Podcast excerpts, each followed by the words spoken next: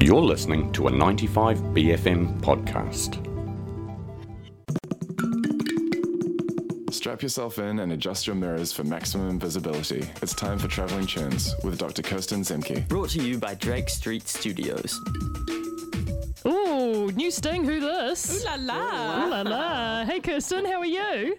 I'm all right. I'm very pleased to have you on the show today, and we're also very pleased to have um, the wonderful crew at Drake Street Studios getting in behind uh, Traveling Tunes. They have got some fantastic um, state of the art uh, studio spaces, and it's a really beautiful, supportive environment to go get your music sorted out. So, massive mihi to the Drake Street crew um, for their support. We're talking revenge this morning, Kirsten. What on earth is going on? Oh, I know. I didn't. So I was inspired by the SZA Kill Bill song when she says, "I just killed my ex." I'm like, wow. Okay, how did we get here? And um, and then and then I looked into it. There's a lot of them, and and and a lot of them are women, especially, right? And um. I guess you know we think of songs about love and songs about dancing. I just hadn't realized how big a a a thing that let's get him back. That broke my heart. You know, you have break my heart, but then ugh, you gotta get him back. It's an interesting, like uh, as you said, like there's a there's a particularly interesting like gendered aspect to the the revenge song as a as a grouping, perhaps. Yeah, and thinking about so SZA's song called Kill Bill, Tarantino, um, in his movie Kill Bill, which is a woman's rev- um, revenge film, he used a song by Nancy Sinatra, um, who we're going to play next, and it totally revived her career, and she thought it was really cool. So. Yeah, here we go. So she, this is in reference to her shoes, particularly her boots. 1966. You keep saying you got something for me. Something you call love, but confess. You've been a messin' where you shouldn't have been a messin'. A mason. And now someone else is getting all your best. These boots are made for walking, and that's just what they'll do. One of these days, these boots are gonna walk all over you. I had no idea that that was what kind of brought her back into the spotlight, uh, being in that soundtrack. And also, the song is a really interesting one because it does fit in that You keep lying. it's not camp, but it's almost camp in the way that it's like I'm a sassy broad and I'm gonna use my my heeled boots to stomp all over you, Gorgeous you little bad man. You know, but there is a knowingness to it. Yeah. Well, yeah, you're wink, right. wink.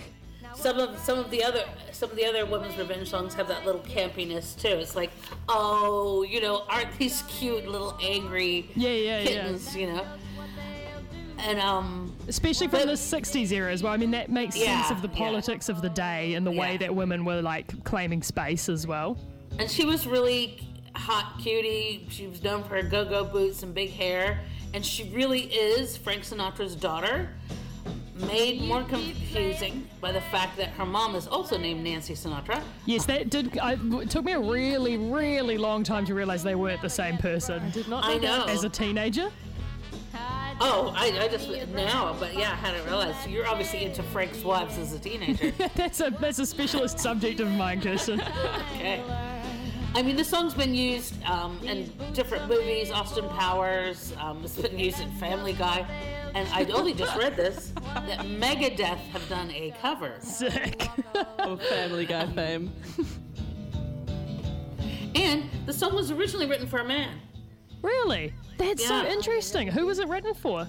Uh, well, the guy who wrote it, Lee Hazlewood, he- Oh. he, wrote it for him. He really wanted to sing it himself. Can you imagine Lee Hazlewood doing this? That would be a totally different song. That is Well, good. yeah, and and can you imagine a man talking about wanting to walk over his girlfriend? Yeah, again, the context is the context is really, really crucial. Yeah. Th- this Yeah, not cute and camp anymore. not cute and camp anymore. No, not at all. The, there is something really fascinating though about this, um, this kind of almost country adjacent, for like thing that we're delving into this morning a little bit. Or listen to a jukebox all night Well, long. in country, and I, we've talked about this But before, you're allowed to talk about bring lots of things. Yeah. You know, this lady's talking about the jukebox. changes in our home.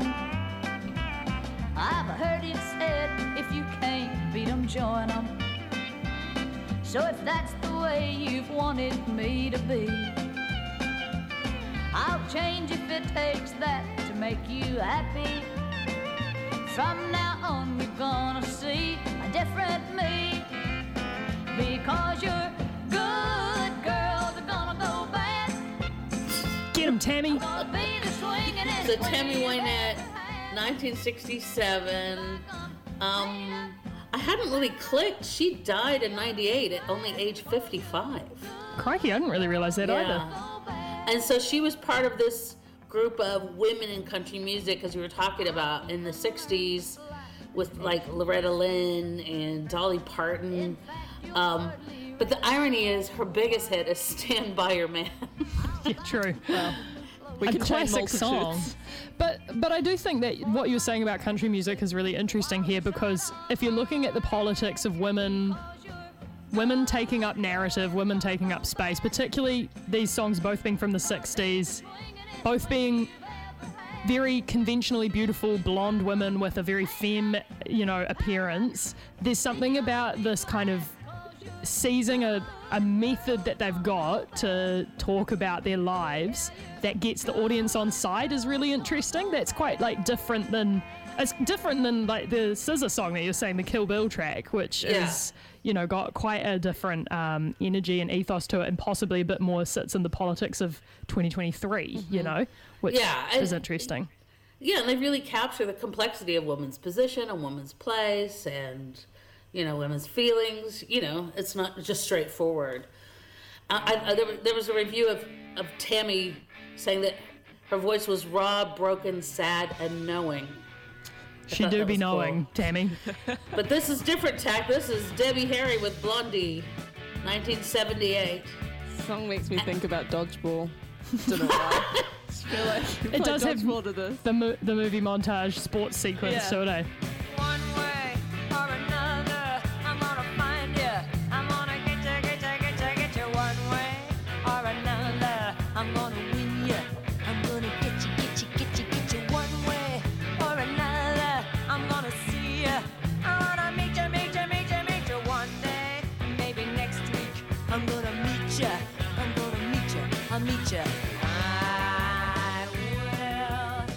I didn't really realize until we were going to talk about this in the context of revenge what the story of this song actually came from, Kirsten.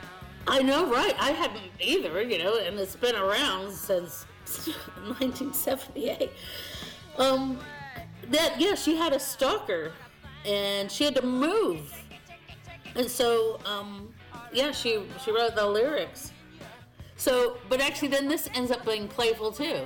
It's an know? interesting one because It sounds like almost a love song now. Like she's the stalker. well, I always thought it was like a sort of campy thing about having a big crush on someone. It Yeah. totally recolors it when you know that it's a response to a really traumatizing experience. Mm. But also, there is a level of like there's a level of reclaiming a narrative going on here as well. Yeah. She's repurposing that story for her own. Yeah. You know, yeah, she's she's true. she's putting her own spin on it. She's also making it her own story as well. That's a pretty powerful move. Yeah, one reviewer said it has playful aggressiveness. I still not sure about this playfulness. I know there's that, there's a little bit of um, oh look at these look at these lovely gals. You know. Yeah, look, they're so mad and sassy. But you want to hear something worse?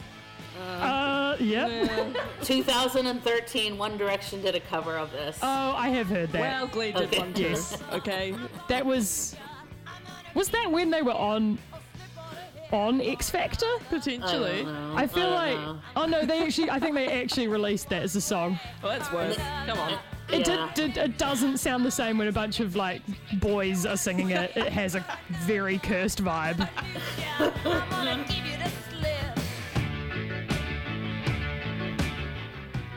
I do feel like Blondie, you know, this is a very different song than the two sort of country adjacent ones we're talking about, but Debbie Harry's whole thing was taking that blonde bombshell, it's in the name, Blondie, the blonde bombshell yeah, thing, you're right. and, you making a link her to the pastiche of it. Yeah, totally. absolutely.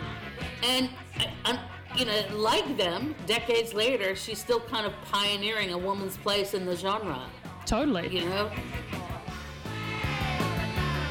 The other thing I'm thinking about this morning is "Hell hath no fury," like a woman scorned. True. So, since Shakespeare's time, um, this has been a topic. You know, I guess giving women some agency to sort of not just be treated bad. And also repurposing perhaps limitations that have been placed upon them uh, to get people to get one up on people in a very uh, you know poorly structured social system perhaps as well. If we were going to academic it this morning, That's right. And are instead a of bunch of actually nerds. Instead of actually harming people, we can just sing songs about it. And and and you know, when you're feeling bad, sometimes a little angry song can actually lift you up. totally. We've had a few texts from people saying you can't go past Alanis Morissette for a good revenge track. Uh, That's very true. Very true. Hey, thank you very much, Kirsten. Really appreciate revenge this morning, and thank you very much to Drake Street Studios. Nice to have them part of the gang now. We will see you very soon. That was Traveling Tunes with Dr. Kirsten Zemke. Brought to you by Drake Street Studios. That was a 95BFM podcast. Support 95BFM with a B card. Go to 95BFM.com slash sign up.